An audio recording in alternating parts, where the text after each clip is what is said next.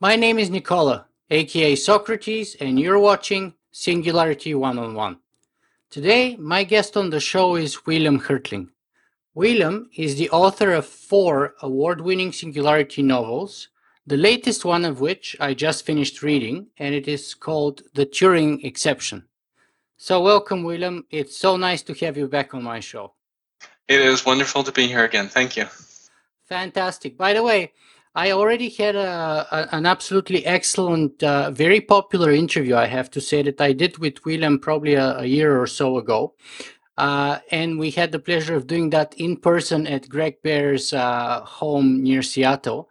So I would really recommend that everyone who hasn't seen that yet to go and check it out because that kind of laid down the foundation for William's work and William's uh, view on issues such as the technological singularity and artificial intelligence.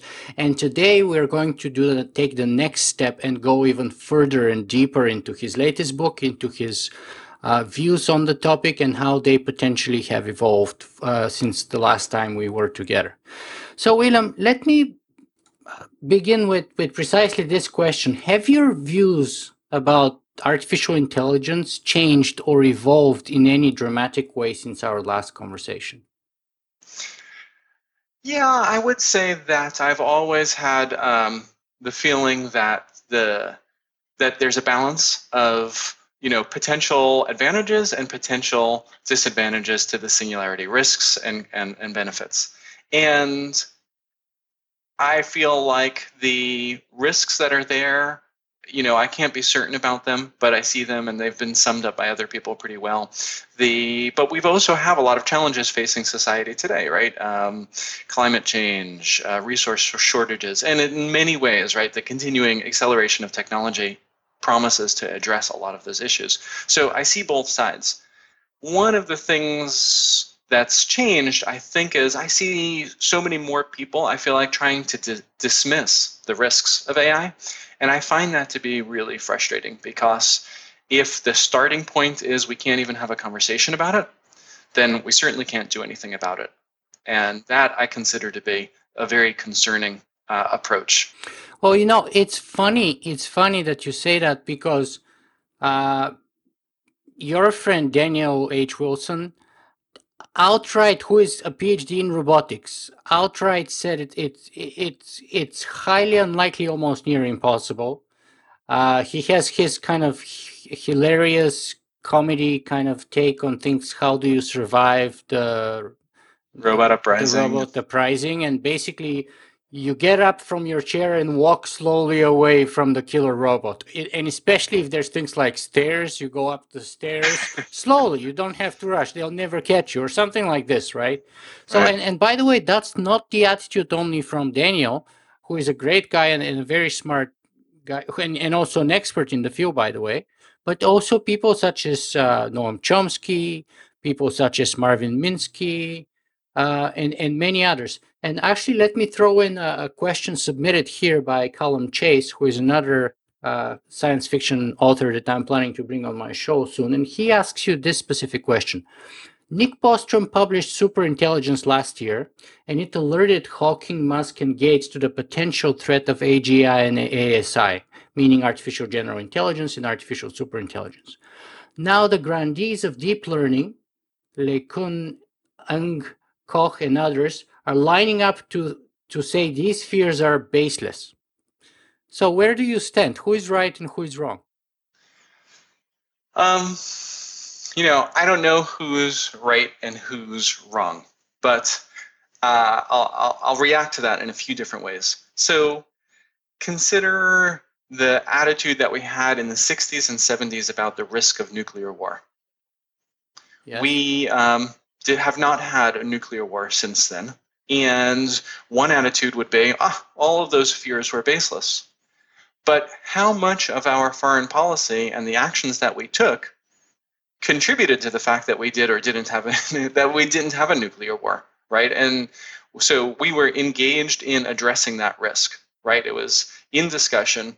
We were doing taking steps to address that risk, and we haven't had a nuclear war. Does that mean all of the things we did were pointless? you know, I don't I don't think so. Um, and I feel the same way. We we might not have any problems with AI, um, but we might, and so we need to talk about those. Um, and I, I'm not in the camp where, um, you know, some people are saying we just need to stop all development of AI. I don't believe that's feasible, but I do believe that we can shape what we can do. We can put more safeguards in place. We could say, you know, here are a few scenarios in which AI could get away from us. What could we do to mitigate that? What, for examples, would be what, for example, would be some of those safeguards? Um, you know, a kill switch for the internet, um, a kill switch for computers. For the internet. For the internet, sure. I mean, we've um, you know we are we've changed protocols that we've used. For example, um, you know we're moving from IP4 to IP6. We could, um, you know, and it's taken a while, but if we started now, right, we could start putting things in place so that in 10 years down the road, we have a safer computing environment that we have more control over. That comes with its own set of risks, right? Cory Doctorow would say, hey, we're already moving in that direction. We've already got the manufacturers in control. We're losing general purpose computing. So that's a set of risks too. Um, but but we, these are at least the things we could talk about. If we agreed that there were a set of risks, then we could talk about what the solutions were. But but many people would say that those are actually much greater and closer to home risks than the risk of some kind of a vague artificial general intelligence which is going to occur potentially in the future. Whereas right now we have abuse, massive surveillance, loss of privacy, uh, and and there's no checks and balances on that system. What you're proposing is kind of even more radical, isn't it? Like a kill switch, and then who's gonna have the the finger on that trigger? Right. And under what conditions would they be allowed to press that trigger? You know, great question. I don't have the answers to that. I think it would be fun to have a discussion about it. I, you know, I, I don't want the government in charge of that. Um, you know, but you know, is there a pool of scientists? And when, you know, 10 out of the 20 scientists who have this special key that's going to go out and kill the internet, you know, put their key in, then it goes, you know, we could come up with, we could come up with something workable where there's a distribution of power that's only called into play when it's a dire situation. Yeah, you you you you have a lot of kind of things that you say about uh, kind of the United States of America and Canada in your book, which are very interesting. Um, and this kind of reminds me, your attitude kind of reminds me a little bit on, on another thing, since I'm originally from Europe. In Europe, you see the, the fear or the mistrust is placed in corporations. Mm-hmm. Whereas, uh, and people tr- are more likely to trust their government th- than a private corporation. Whereas in, in North America, it's the exact opposite. People tend to highly mistrust their own government and put a lot more trust in corporations. So you're like, I don't trust the government. That's the first thing you say. Whereas a European would say, I don't trust the corporations. Well, I mean, in the United States, are they indis- are they distinguishable? I, I, think that could be part of the problem. Is they're so tightly coupled. There's so much influence, corporate influence, on the government um, that it's hard to say where the corporations end and the government begins. So you, when you say you don't trust the government, you also include the corporations, then definitely. Okay, that's an important distinction. You know what? However, let me let me tweak our conversation here a little bit.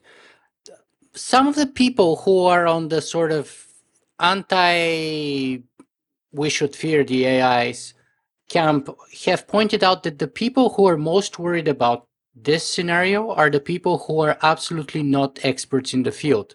People such as Elon Musk. I mean, he's a fantastic entrepreneur and all, all around very intelligent person. He's revolutionizing three industries. Uh, people such as uh, Dr. Stephen Hawking, mm-hmm. uh, and well known people such as Nick Bostrom. However, none of them is really an AI expert. And, and the, the people who are roboticists and who are experts, such as Noam Chomsky, Marvin Minsky, Daniel H. Wilson, and an endless list of others say we have much higher priority items to worry about, and uh, AI is not one of them. I mean, I would. Uh, what does that say to you? Does it say anything at all? Yeah, of course, it definitely holds weight. I think it's a it's a powerful argument in their favor. Um, they are the experts. The the counter to that that I would say is they are very grounded, right, in, in solving very specific technical challenges of today. Whereas folks like Elon Musk or myself, we are stepped back from that and we're looking at what's the bigger picture. And sometimes I think how grounded you are in in a particular technical challenge is going to blind you to what the bigger picture is. And I, you know, I don't think the people who are talking about risks are saying that we have a risk today. They're saying we have a trend, and that trend is in the direction of greater risk, um, in greater benefits, but greater risk as well.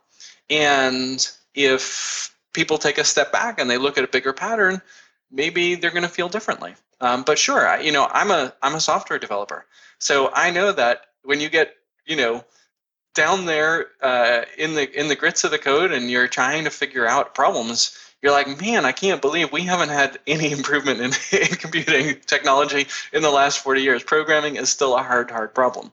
Um, so Ramez Naam, who is also a software developer at, at some high level and a science fiction writer like you, he's one of the big skeptics. Right. Well, I will say this. So Daniel Wilson was certainly a full skeptic when we first met and started chatting about this a few years ago.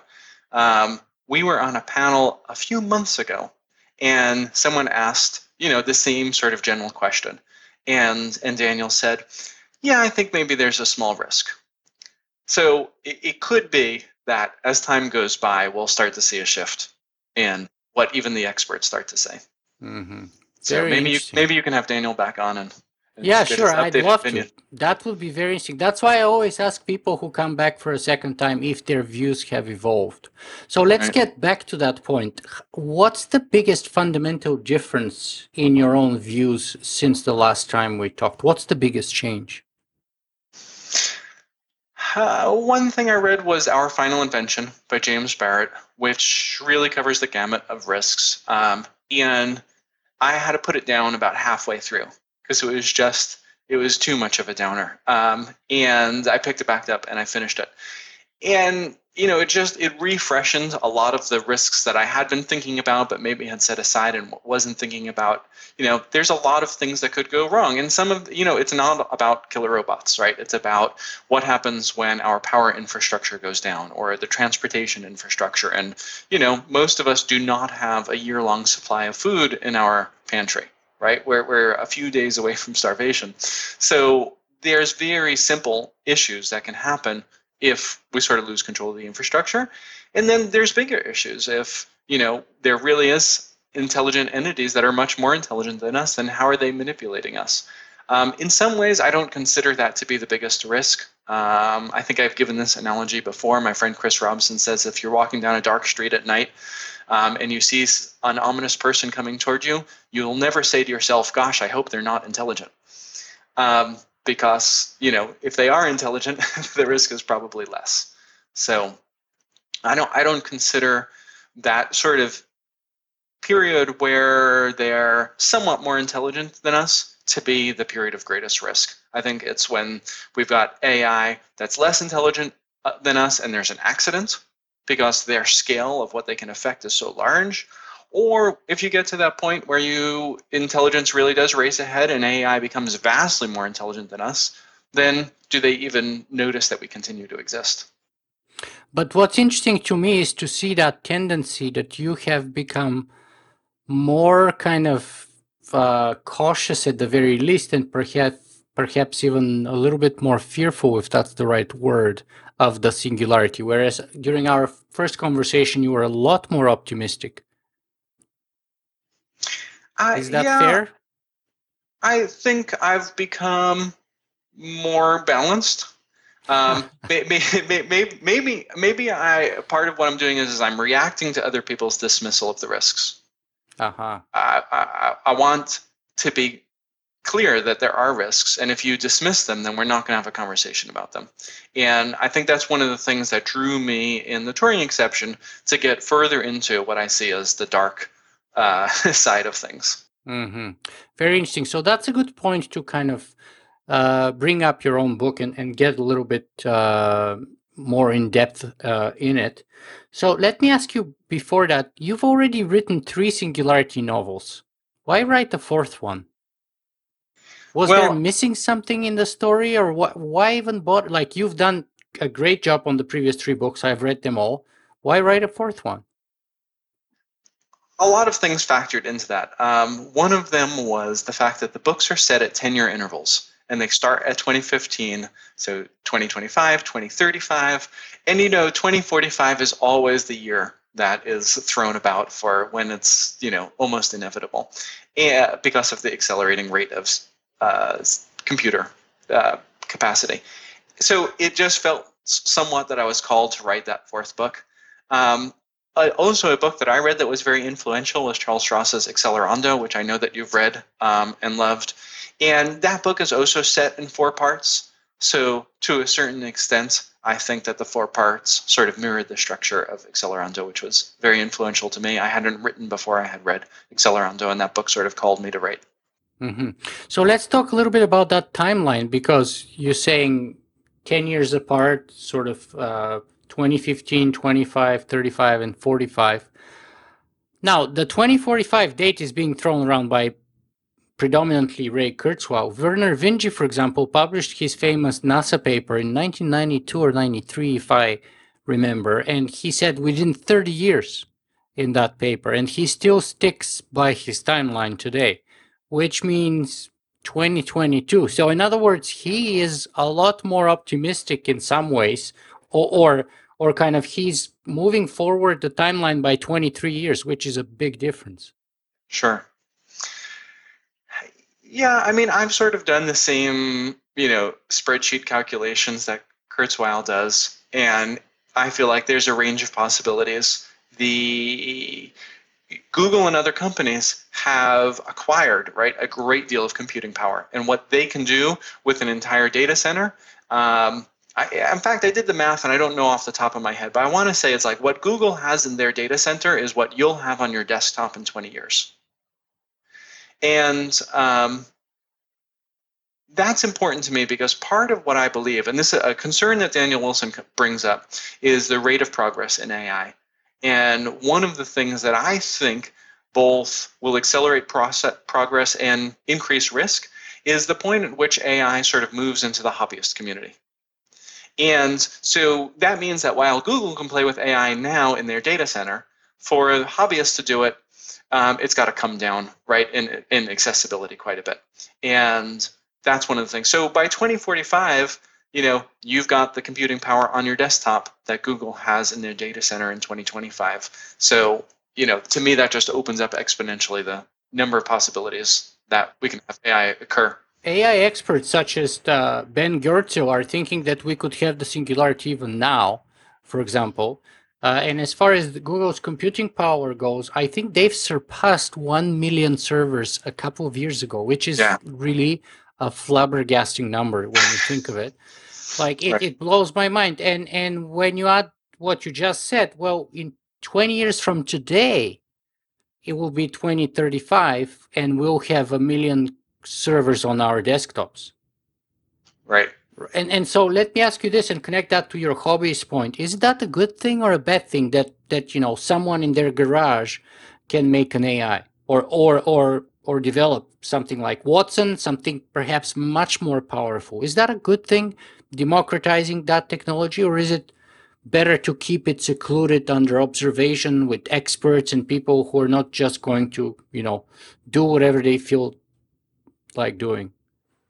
there's gonna there's gonna be pros and cons. It's like taking military armament and putting it into the hands of people. um, there's definitely going to be risks, right? Um, if you have somebody who you want to call, say, an AI terrorist who wants to weaponize AI in some way, they're going to be able to do it much more easily in 2045. On the other hand, I think you know one of the things that AI, well, I think one of the things that people want is connection, right? They want connection to other people. And I believe, you know, Daniel Wilson and I talk about this question of why would we have a general purpose AI? Most of the need is for specialist, you know, problem solving AI. And I always say, you know, we want an AI that's like a person because we want companionship. To have a date, basically. yes. Or, or a movie friend. Her was probably my favorite movie of last year. Um, uh, and, and because I think it really speaks to that, that um, so that's what I think is one of the things that will happen with hobbyists is that you'll see a lot more in that sort of space, much more sort of human one-to-one kind of AI interaction. Mm-hmm. Now we we discussed the kind of the the timeline that's continuous from the first to the last of your books, but is there an overarching idea or a thesis that spans throughout or evolves throughout the books? Not not an intentional one. Um, each book that I wrote was standalone, so with no intention of writing another book. Hmm. and so only to the extent that my own ideas have sort of evolved, but they're nothing planned. Mm-hmm. Very interesting. So, so let's talk a little bit about the title then. What does the Turing exception stand for? Why call your book the Turing exception? Yeah, to my mind, right, the Turing test is sort of the canonical term in terms of whether or not we've reached um, artificial intelligence, a strong AI, and the um, and as as a computer programmer, right, an exception is an unhandled condition, and uh, in in particular, usually there are several layers of error handling that occur, um, and when you've sort of blown past all of those, um, what you get is an exception that blows you know that, that kills your the execution of your program. Um, so to me this was the combination of those two things. So the ai that causes you know the error beyond which we are have the systems in place to handle mm-hmm. very interesting so okay let's see how are we going to navigate the, the tricky waters here and talk a little bit about your book as as much as we can without giving away any spoilers because the book has some very interesting turns and twists that I don't want to give away. So let's see, what can you tell us about your book? What is it about? Uh, so it's 2045, and there's been strong AI for 30 years, basically. There's an event near the beginning of the book where there's a runaway nanotech, uh, you know, basically gray goo in Miami and um, it, Miami gets destroyed as a result of that. AI get blamed because they're the only ones that have the technological know-how to have created the nanobots, and the U.S. outlaws AI within their borders, which creates this divided world. Um, and the U.S. goes through a great deal of hardship, right? Because we've become accustomed to a world in which there's AI and solves all of our problems. So we see sort of on one hand the US is regressing, but they're also in their own way, right, solving some of the social problems that came about as AI, uh, unemployment and, and stuff like that. Um, but at the same point in time, right, the AI are threatened by this. So the AI that are out there see that um, the US has managed to outlaw AI, and what if that is a trend that goes on and the AI have to take their own steps to reduce risk? Now, there's a bunch of themes here that I want to grab one by one. So let's start first with the actual terrorist attack, the, the nano attack that the book begins with. Nowhere does it say in your book that it was triggered by AI. Correct. Nowhere in the book do we even know that it's a terrorist act. We don't exactly. So so so how do we not know that we can't blame the the humans or a group of or a human for that? How can we not say that at the root of all evil there was a human standing there who caused that war? Uh, because you know, t- to me, this was my mirror on what we do today, which is um, we blame you know a group or a, an individual for the a situation other. and we, we blame the other um, and it just becomes an immediate attack on that without really understanding the root cause um, and but isn't that that in favor of the fact that the blame is within us not within the ai then that the problem lies within us and the way we kind of ascribe meaning to the world without taking the time to investigate scientifically and properly and have a, a good logical conclusion about cause and effect? Yeah, ab- absolutely. I, those, that's exactly my concern. Very interesting. So, so it could be, in fact, a human who. I mean, it's unclear, right? You don't you don't say it. You don't have to say it. But that's one thing that I actually really liked is that you know it's unclear who started it all. I mean, we kind of started it as a re- reaction to this terrorist attack, but we don't know who was the, the originator of the terrorist attack, and it could well be us. Because right. to tell you the truth, me personally, I'm more concerned about humans than AIs. I think that humans, you know, have a long history of killing millions of other humans, and, and we know for a fact that there's a large number of humans today who, if they could put their hands on you know WMDs, they would not hesitate one second to use them and kill as many people as possible for whatever reason that that may be. Uh, so, so based on that history of ours, I'm actually a lot more concerned about humans, and I would put them at the higher priority of the fear factor or the danger factor, us, our own selves. Right. So, in other words, this well could be a case where we actually self-destruct ourselves or trigger a sequence of events which leads eventually that's true. And in the other case where it's merely an accident, there was no ill intention whatsoever, then really it's not the accident that's the precipitating incident. It's really our response to it.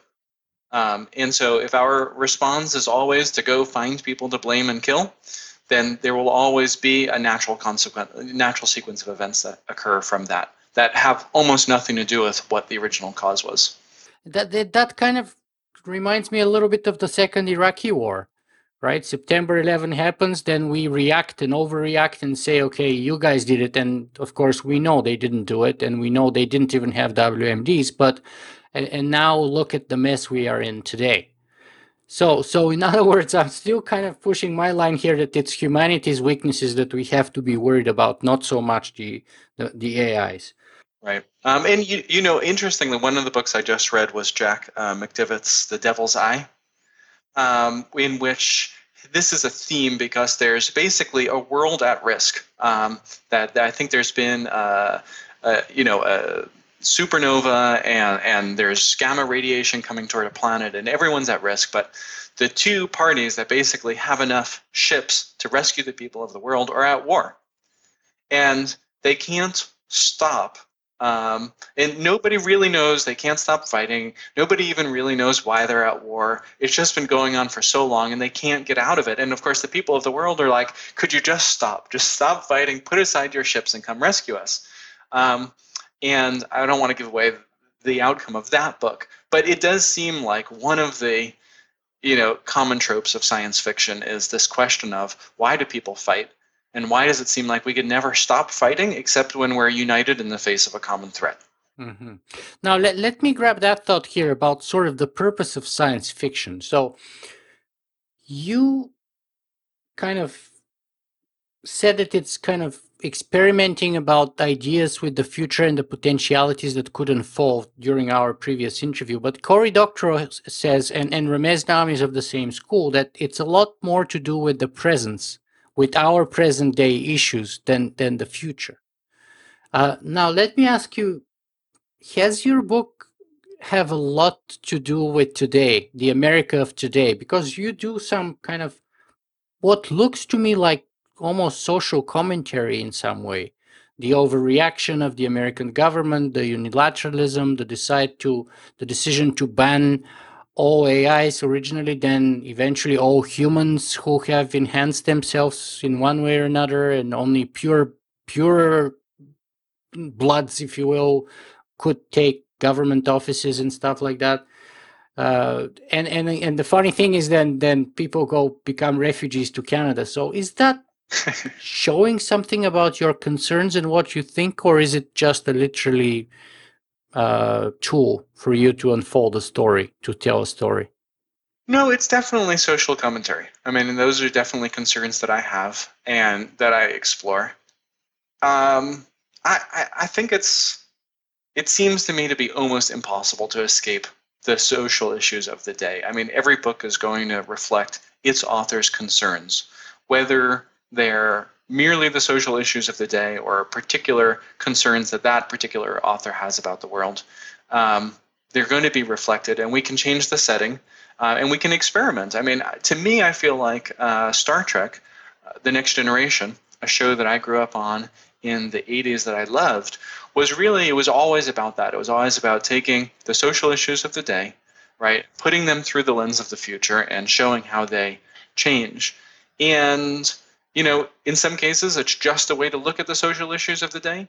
In other cases, it's a way to look at, you know, what can happen if we do X, Y, and Z. How can this thing change? Mm-hmm. Very interesting. So let's talk a little bit more about the book then. Two of your main characters, Mike and Leon, they have created an institution. I think it was towards the end of your, or at the end of the first book in the series, that's called uh, the what is it, the Institute for Applied Ethics? Uh huh. So, how important is ethics in dealing with sci- with uh, artificial intelligence? For for me to think about specifically the area of strong AI that has to deal with how AI treat humans, right?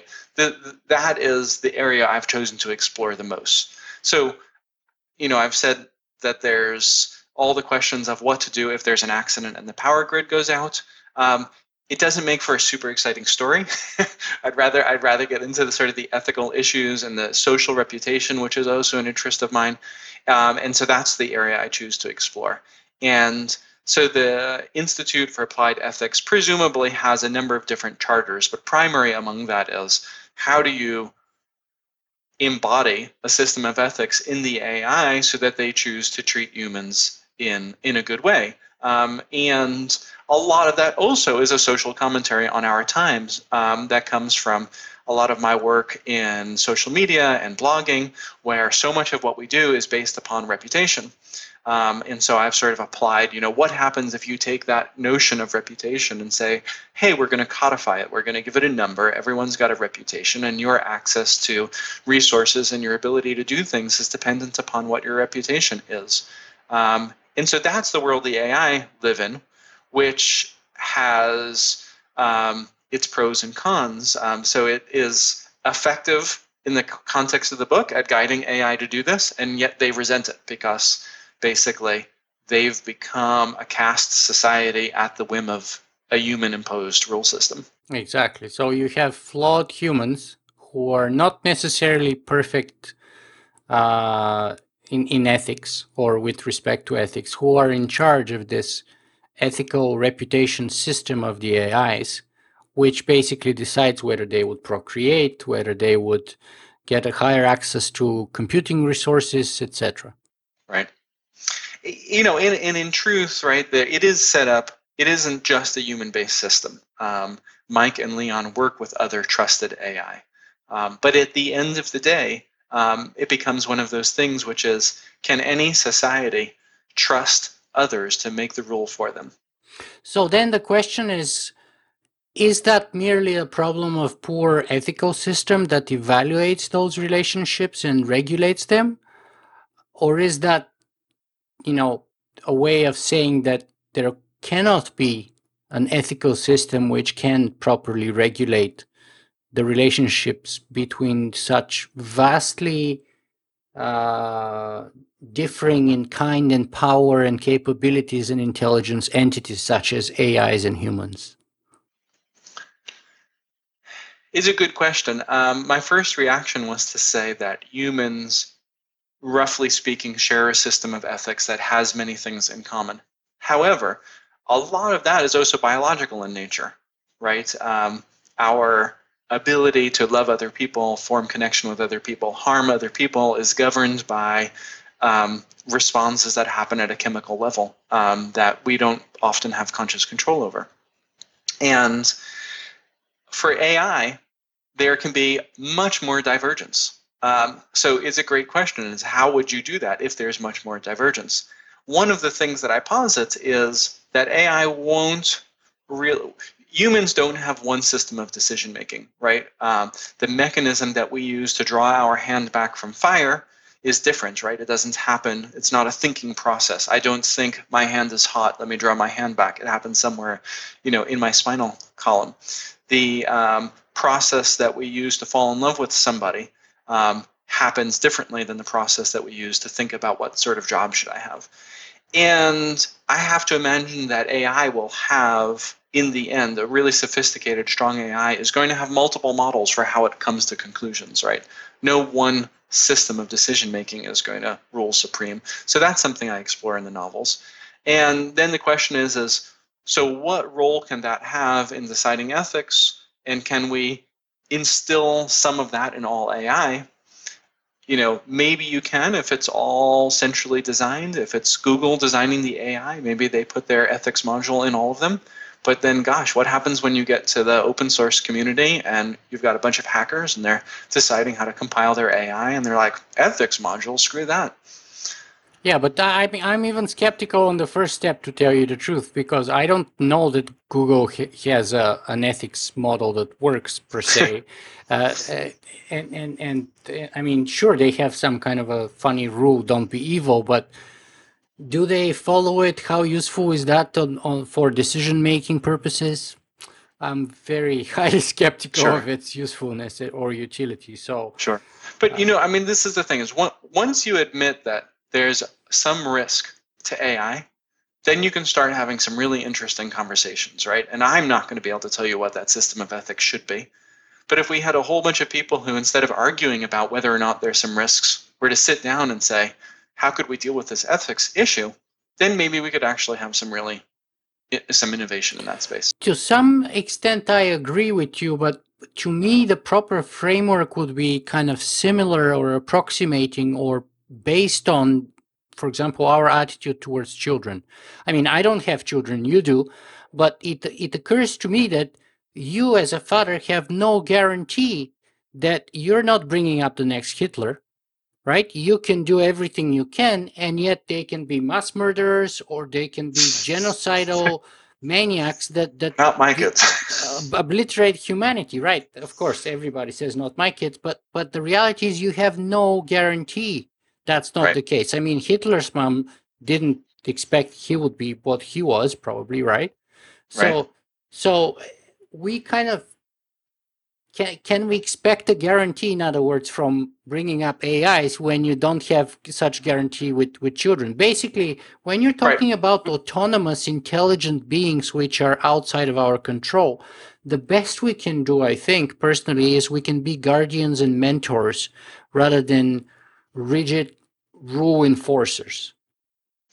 Uh, so, yeah, I mean, the example of children is a, a good one to explore because we don't know what's going to happen, but we try. We try a whole bunch of different things. Yeah, and some of us fail and some of us succeed. Right, but we, we use rules. At some point with our children at certain ages, we use hard fast rules.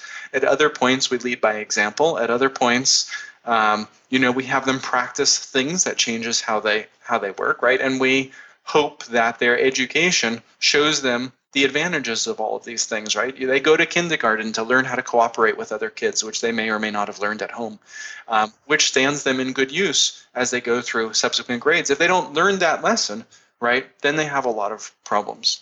Um, and now, so a really interesting ethical question would be: so if you have a bunch of strong AI and you send them off to, to, to kindergarten, and one of them doesn't learn how to cooperate, what do you do?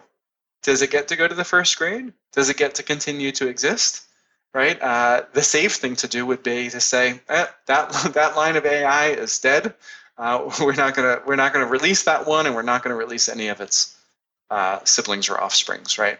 Um, and then, you know, of course, how how did the AI feel about that? Um, mm-hmm. Yeah. Yes, indeed. So, what about the idea of friendly AI?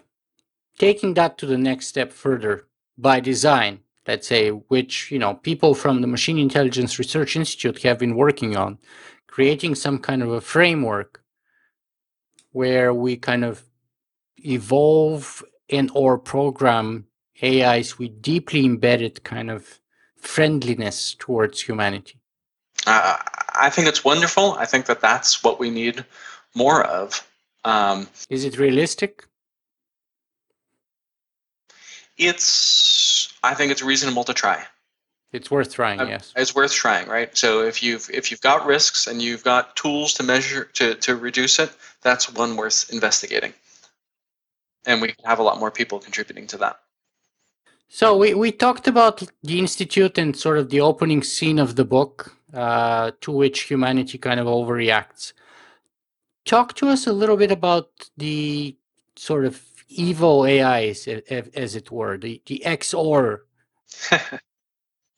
yeah, so there's basically there's a faction of AI for whom they're they're just doing the math and they're saying what's the likelihood of our survival um, if we simply stay with the status quo, which is allow humans to basically coexist here on this earth with us and have a controlling say in how AI work, um, versus what if we were to get rid of them? And uh, from the name XOR for the exclusive OR operation, their conclusion is they're better off eliminating humans. Um, and that becomes then the predominant theme of the book that XOR has a plan. They're going to eliminate humans to reduce their own risk, which of course is right exactly the opposite of our situation where we're saying, should we allow AI? Is that is the risk worth it? They're they're on the other side and they're saying, hey, we're the AI and these humans seem risky to us. They've already outlawed um, AI in this region of the world. What if that expands? That's a that's a big risk. But but the important point we should not forget though is that you kind of show how this calculation evolves over time, right? So that's not the, the calculation they start with. In fact, they start with the calculation that it is better and safer to sustain the, the status quo. But due to the, the way that the things start evolving, mainly in result in response to our own actions, then the AI's calculations start to shift and eventually shift to the point where it is actually safer for them to fight us rather than do nothing. Right. And and that's really two different phenomenon going on. One of them is they see um, more humans shifting to an anti-AI perspective, which increases the threat from their perspective, which of course is something we have to consider in our world just human to human, right? When we are hostile toward a group, what's that group's reaction going to be? The, the, risk has increased, right? And they're going to be driven to take ever more desperate measures.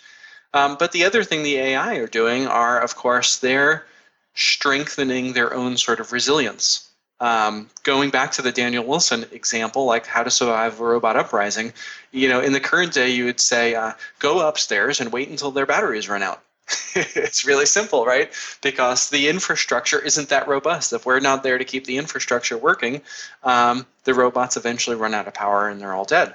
And the same thing would be true um, in a world if you took, even if we had an AI today sitting in Google's data center, if the humans went away, you know, eventually those computers stop running. Eventually the power goes away. So they are taking steps to ensure their own resilience. They're building their own underground data centers. They're doing those kinds of things. And so those two things basically reach a crossover point. Mm-hmm. Now, let me push you here a little bit on one small point, perhaps.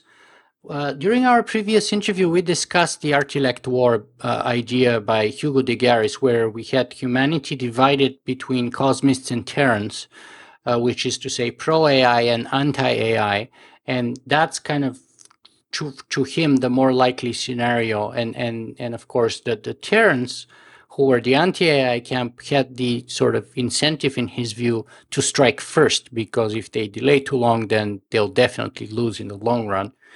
Now, let me ask you this though. Why didn't we see a deep enough division and or perhaps clash between the pro-human AIs and the anti-human AIs? Yeah. Um, partly, I'm going to say uh, just the limitations of storytelling. Um, when I started out the book, I'm not a huge um, planner. I, a lot of it is gone, goes by the seat of my pants, and um, I figured out what all the different factions were: um, the pro AI, the anti AI, the moderates, the pro humans, the anti. You, you know, and, and the problem was was there were too many groups that I could tell to be able to for me to make a novel to really encompass all of those viewpoints and do a good job to all of them. Um, so I sort of simplified and, and focus on the few viewpoints I thought I could represent. I mean, you do have the pro-human AI group in, in the face of, let's say, ELOPe and I think Jacob, uh, right. the, the medical AI, but but but it's it's just a little bit less kind of d- distinct and, and, and crystallized and, and clear rather than, for example, you do a great job at showing the fractions, for example, in the US president, presidential administration, right? The, the anti extremist, anti AI people there, and the people who are moderate but try to kind of diminish the, the negative effects, if you will, and that's why they're going along with it. Yeah, but so yeah. that that's that's one part where you you did a fantastic job, I think, um, actually. Yeah, I, I had a lot of fun with that. I didn't anticipate doing it, but the whole, the whole American presidency turned out to be one of my favorite things to explore. It's it's very interesting to me to, to, to hear that you say you're not a big planner. So let me ask you, how do you kind of develop those characters? Do they kind of take a life on their own? Yeah, that's that's absolutely my favorite aspect of writing. Um, I try to get as far into the characters as possible and make them behave in ways that's logical for their for their personality. And I mean, I have some general scope of where the book needs to go, um, and then uh, I, you know I'm figuring out how to how to make them work. I, it makes me think about you know when you're planning uh, in a corporation you always talk about, you know, the three dials we have are resources, um, time, and, and, and, feature list. And um, you can only lock down at most two of those things. One of those things has to float. So the characters, for me, they're locked down, and how they choose to respond is locked down, but based upon who their personality is. And um, then sort of there's a general shape to the plot that's locked down. But then the actual events, like what people choose to do within that and how they respond to it, that's where I have the most freedom to see where things go. Uh, and I love to do that. Fascinating. And let me say that, you know, I, have read all your books. Uh, and you did a great job on the first book, and I loved it. But I can see how you've been evol- evolving and developing as a writer.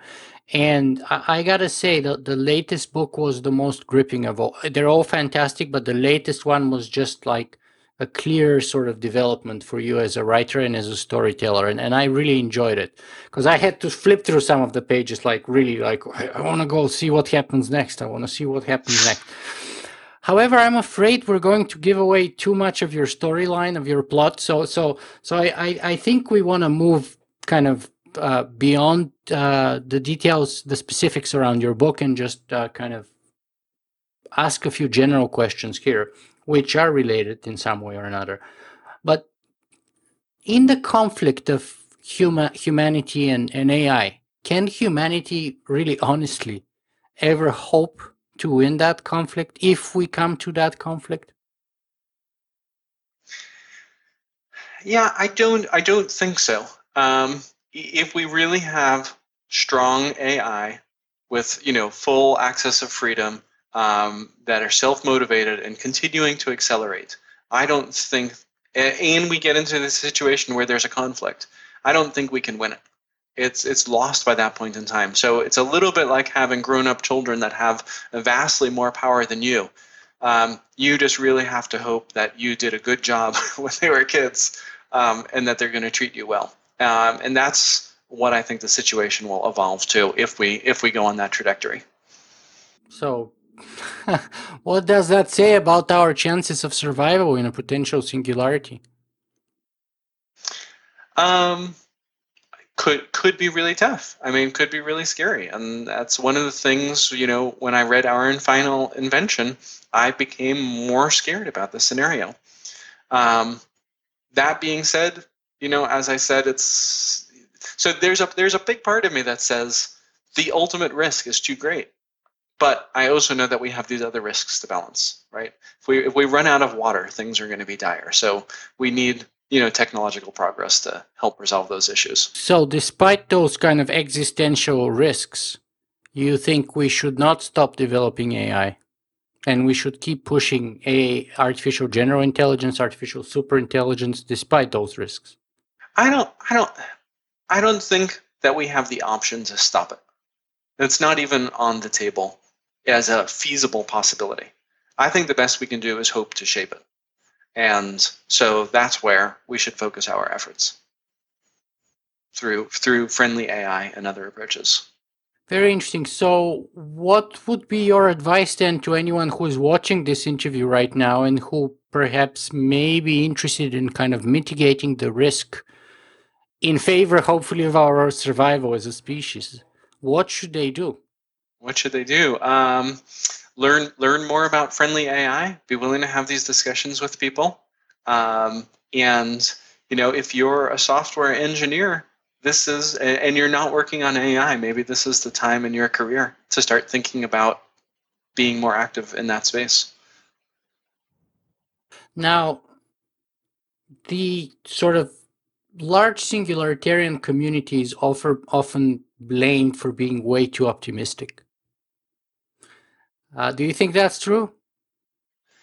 Uh, yeah, I definitely see aspects of it. Uh, in a few years ago, um, I often heard the comments that, "Oh, people are just treating this like a religion," um, and and I, I didn't quite get it then, but now a few years later, I definitely see that, um, and I think that's you know I think that's equally a foolish position, which is which is why I find myself you know feeling like I'm sort of square in the middle, right? There's benefits, there's risks, and and I hope we could move more people toward the middle. Hmm.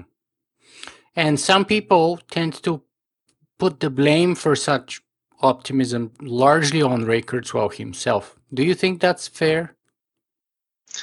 I no, I don't think that's quite fair. I mean, Ray Kurzweil clearly has an optimistic viewpoint, but I think it's people's responsibility to educate themselves beyond taking the perspective of one person and letting that be their entire worldview. So I, am not going to shoulder the blame on Ray. Uh, I'm going to shoulder the blame on people who don't bother to read further and learn, learn more from a variety of different opinions. Very interesting. Uh, so if I'm forcing you to give us a percentage number of our chances of survival, what would that number be? I'm going to give what seems like a high number. I'm going to tell you I think our chance of survival is 80 or 90%. Wow. But that but bear in mind, you know, a 10% chance uh, of really bad things happening is um, still a pretty substantial chance. Um, still, I mean, you're you're giving us a very good chance of survival. I, I I mean, I'm always amazed when I ask people that question because you know, Michael Anissimov gave us like I can't remember if it was two percent or something like that. Uh, George Dvorsky gave us like I don't know, fifteen or twenty percent. I've done those interviews some years ago, but so I've forgotten the exact numbers. But it's always different from what I'd expect, and and it's been impressively on the low end. Well, one of the other things that I'll say is you know, you asked the chance of survival, and I think that's quite high. I think the odds of us truly being completely wiped out is sort of low. But better, maybe a better question to ask would be, you know, what's the likelihood of making it through without severe sort of disruptions to our lives? And that I would give a much lower likelihood to. You know, that I would say is definitely below 50%, and I don't want to really go further than that. Um, but let me turn it around. So you have interviewed more than people than anyone else I know, and obviously your own opinion on this has to be affected. What's uh, what do you think? well, I kind of tend to fluctuate a little bit, uh, but generally speaking, again, I tend to be in the camp that we do have higher things to fear about. I, I, like you, I, I think it's a very valuable conversation to have um, the conditions for AI are very important because they'll shape their kind of young minds or, or behavior and everything. Um, and that's why, you know, whether it's a military AI or a hobbyist AI or a, you know, a research AI, it would make a huge difference. Uh, but but I do still think that even for the purposes of the AI outlook and actions, humanity would have kind of the larger input role. So just like in your book, uh, we have the capacity in us to either overreact or, in other words, create the wrong context within which uh, a, a, a, positively predisposed AI may end up changing the calculation as it evolved in your own book and decide that it is safer for them if we don't exist as a mm-hmm. species. So, in other words, yes, the AI is, is is an important thing we should consider and prepare for and and have that conversation. But the bigger conversation than that is perhaps about looking in the in the mirror at our own selves and and and thinking about what is it that me or us can do to diminish that risk, be it personally, be it collectively. Uh, and, and I think uh, I don't see, to tell you the truth, too much of a of an optimist note on that sense, uh, in the sense that we tend to repeat our mistakes throughout history, and uh, looking at the world today, it doesn't seem like we tend to, we've learned much in some ways. So mm-hmm. yes, there's amazing progress, and yes, uh, there's amazing people, but there's also you know the opposite kind of people, uh, and, and if AI gets in touch with them one way or another or is created by them, then those people would shape that AI in that way, which would not be good for us as a whole, as, as a species. So again, just to be clear, I think the puck stops with us. It's it's us. It's it's humanity that we have to blame for our success or failure to survive this century. Which is kind of like the reason why I started this blog uh, and which is why the blog is mostly, I hope, trying to stir the, the sort of humanity to to to imagination, to to considering these issues, and to ethics, to to considering the framework within which we make those decisions, and and to start, you know, asking those tough questions and start, you know, thinking about where we should be and we should we we, we would be when that mm-hmm. moment comes. I mean, I, I, can't say I have the the answer. I wish I did. None of us do. But but but yeah, my, my greatest concern is humanity. It's not AI. All of our troubles, just like even in personal in personal sort of in the personal realm, my greatest enemy to my success as a blogger and as a podcaster, as a good husband, as a good human being, as a good leader, as a good anything is me.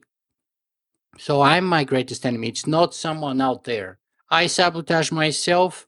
I I kind of fail to accomplish the tasks I've set to myself for one reason or another, and therefore, I am my greatest enemy. And it, at the collective and, and level, so, I think it's true too. Right, uh, it, it's so true, right? Uh, especially with regard to happiness, how much of that comes from inside us, Absolutely. and yet the vast majority of people who are not thinking about it will just always blame external circumstances. Absolutely, yeah. I mean, the external circumstances are something we don't necessarily have control over and which are important. But in the end of the day, we mediate our circumstances through our intelligence and through our emotions and and therefore it's not input output but it's input processing and then output. And that's where our strengths and our weaknesses lie in that processing stage. Uh, and, and, you know quite honestly i'm struggling with this myself in my own kind of world to be a better person better blogger and a better podcaster and, and more successful and and, and it, it's me who i have to blame for for for my flaws and my failures. And yes I've made some progress, but probably not as much as I would have hoped to. And and yes, many people have helped me, but in the end of the day, they can't fight my own battles. Uh, you know, we all have to step up to the plate, be it individually or collectively, uh, and make the difference for ourselves. I think. wow, I, I didn't expect we'd be going in that direction. You never, you never know it's going to come out. Uh, wow. okay, that was a trick I That was wonderful. Thank, Thank you, you for sharing. No, th- thank you. I mean, it's uh, I will. I didn't expect that one. Okay, so um, let's see. Where are we? So let me ask you about this. Um, Cynthia Stewart submitted this question. Mr. Hertling, do you see a trend toward democratized content and intermedia collaboration in the interest of promoting science fiction? Thank you. That's her question. Do I see towards uh, towards democratized content, content and intermedia and, collaboration?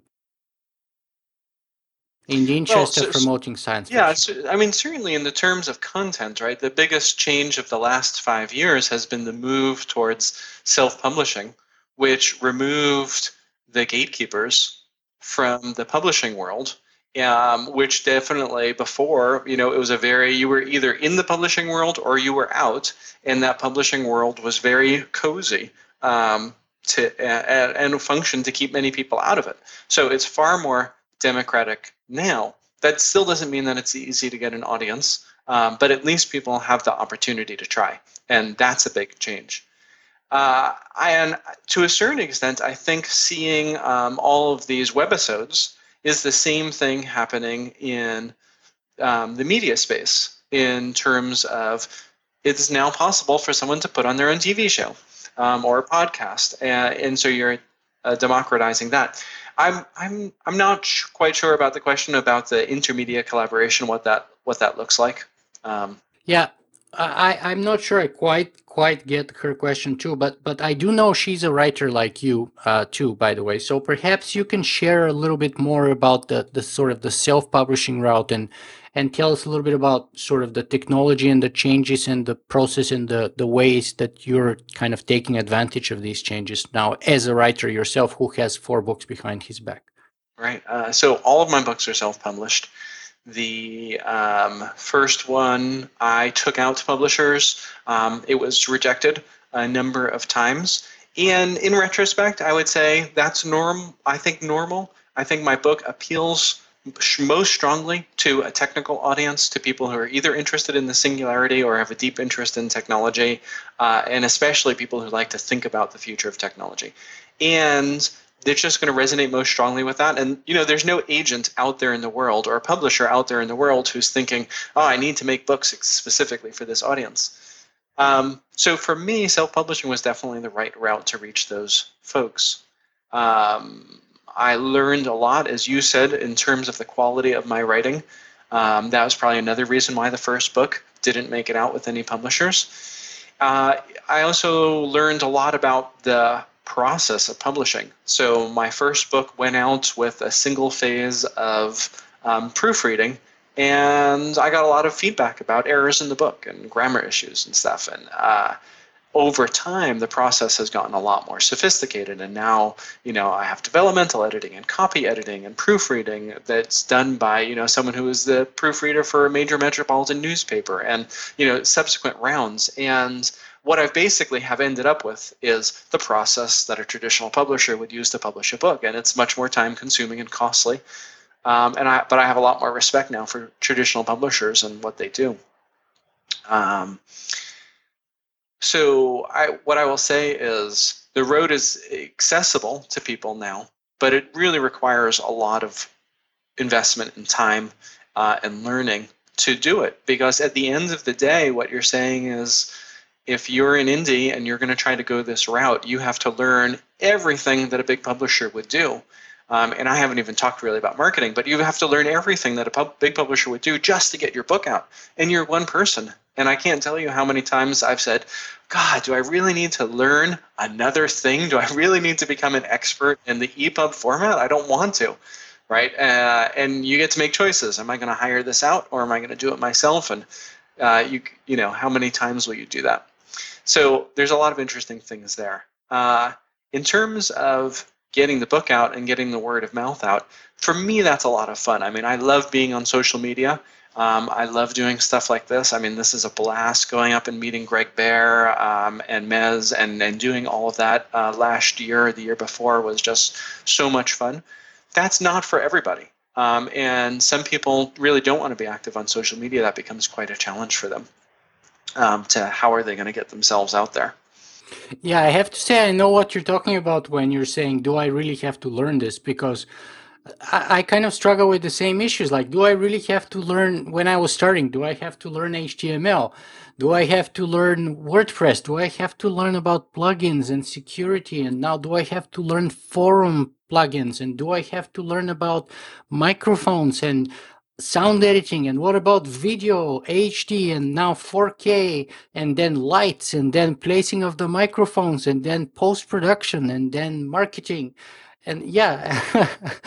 You know there, there's a there's a wonderful robert heinlein quote. It's one of my favorites. Is his quote about how a man should be able to change a diaper plan an invasion uh, design a building and, and it ends with you know specialization is for insects.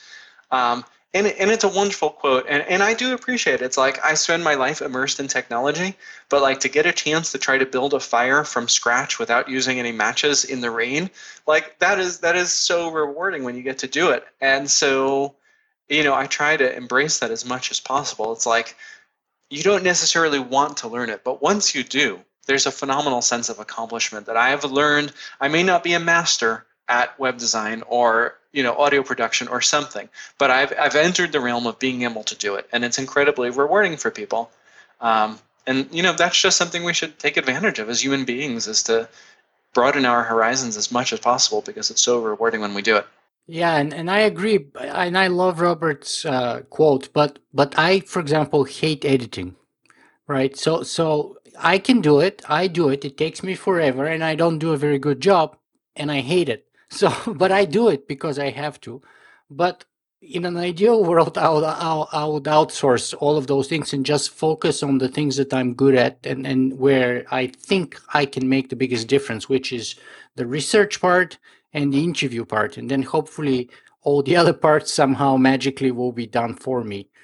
But I mean, that's the ideal world. So maybe there'll be an AI in the future who will do it for you. Yeah, or, or if I'm a little bit more uh, financially successful, I'll be able to hire a, a, bigger team. And I my team's grown, but but still not quite where it needs to be. Anyway, um, I don't want to drag this for way too long now because uh, I've been keeping you for a long time. But let me give you my last two or three questions here. So, what do you hope to achieve in your life within the next, let's say, five years? Uh, I would. I am enjoying writing right now. I hope to um, write more, get a couple of books out. I would love to be able to get to the point of um, quitting my day job as a computer programmer to write full time. So that's one of my goals. The book that I'm working on next um, is the working title is Tomo. Um, and it comes back to the present day. So I've gone all the way out to 2045. I don't feel like I can go any further. I'm coming back to the present day, uh, and it's a woman who works at the world's largest social media company. And um, she's a data analyst, and she profiles people and does things to them.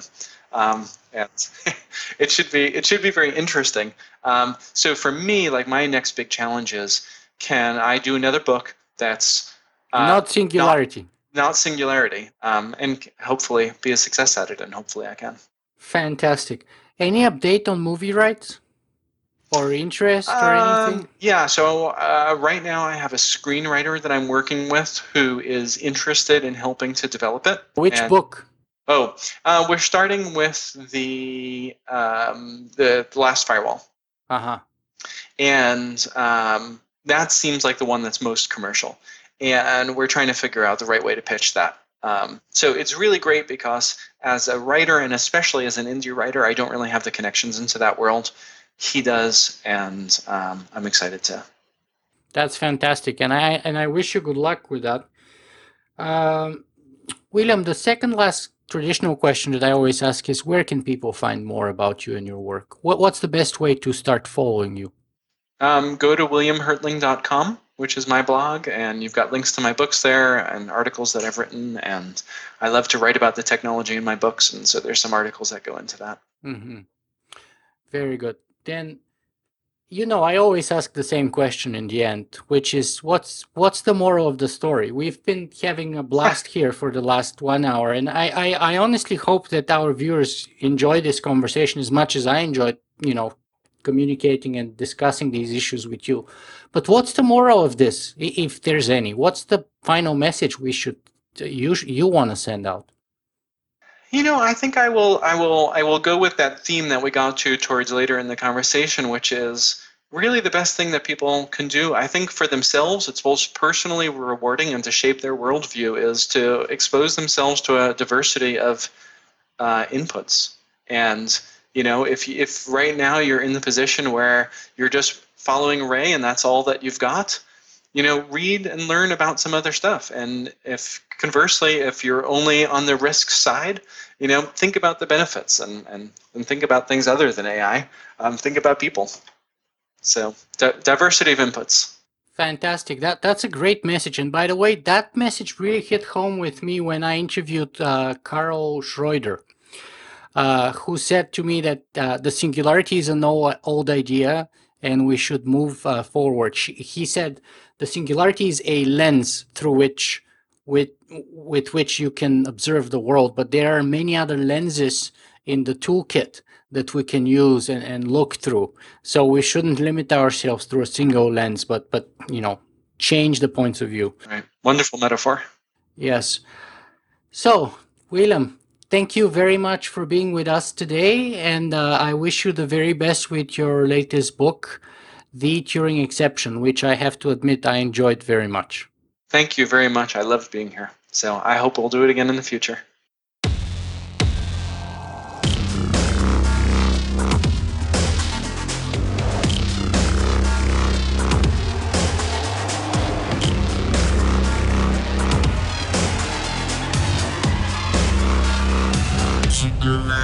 Bye.